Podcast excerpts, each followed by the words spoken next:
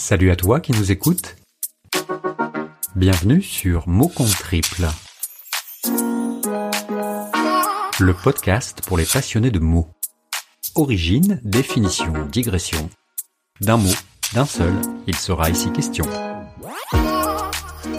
Le mot du jour sera un verbe, se goberger. Le littré, dont l'esprit facétieux n'est jamais à court, prétexte que ce verbe réfléchi est un terme familier.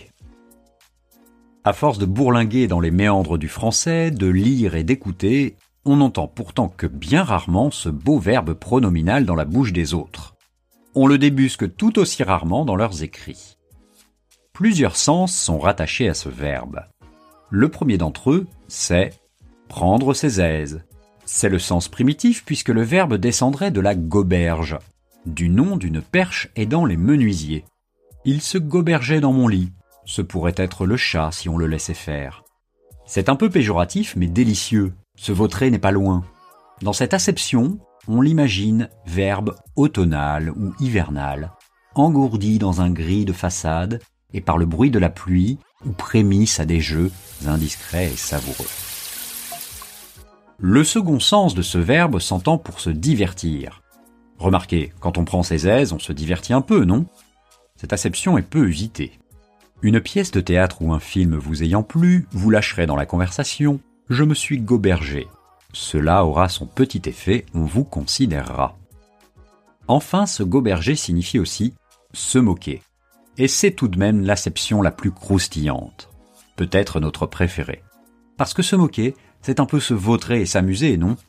Maintenant que nous sommes sans cesse obligés d'atténuer et donc de justifier nos propos dans les messageries sur les réseaux sociaux, pourquoi ne pas remplacer les « je plaisante » ou les « lol » par « je me goberge » ? Car après tout, un certain chic désuet distingue. Au fait, pour ceux qui l'ignoraient chez nos amis canadiens, la goberge est aussi la plus grosse morue de l'océan.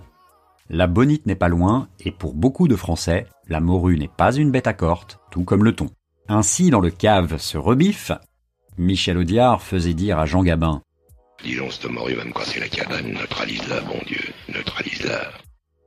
Mais trêve de gamberge sur la goberge. En guise de conclusion de cette chronique, gobergeons-nous plutôt avec cette réplique savoureuse de Gabin dans le même film. Et dites-vous bien que dans la vie, ne pas reconnaître son talent, c'est faciliter la réussite des médiocres. Voilà, c'est tout pour aujourd'hui. L'auteur de ce joli mot compte triple s'appelle Fabrice de Rotrou. Si comme lui vous souhaitez partager vos pensées sur un mot, vous pouvez nous envoyer votre texte à l'adresse suivante: contact@motcomptetriple.fr. Si vous aimez ce podcast, n'hésitez pas à laisser un commentaire sur iTunes et le noter 5 étoiles de préférence. Je vous dis à très bientôt pour un nouveau mot.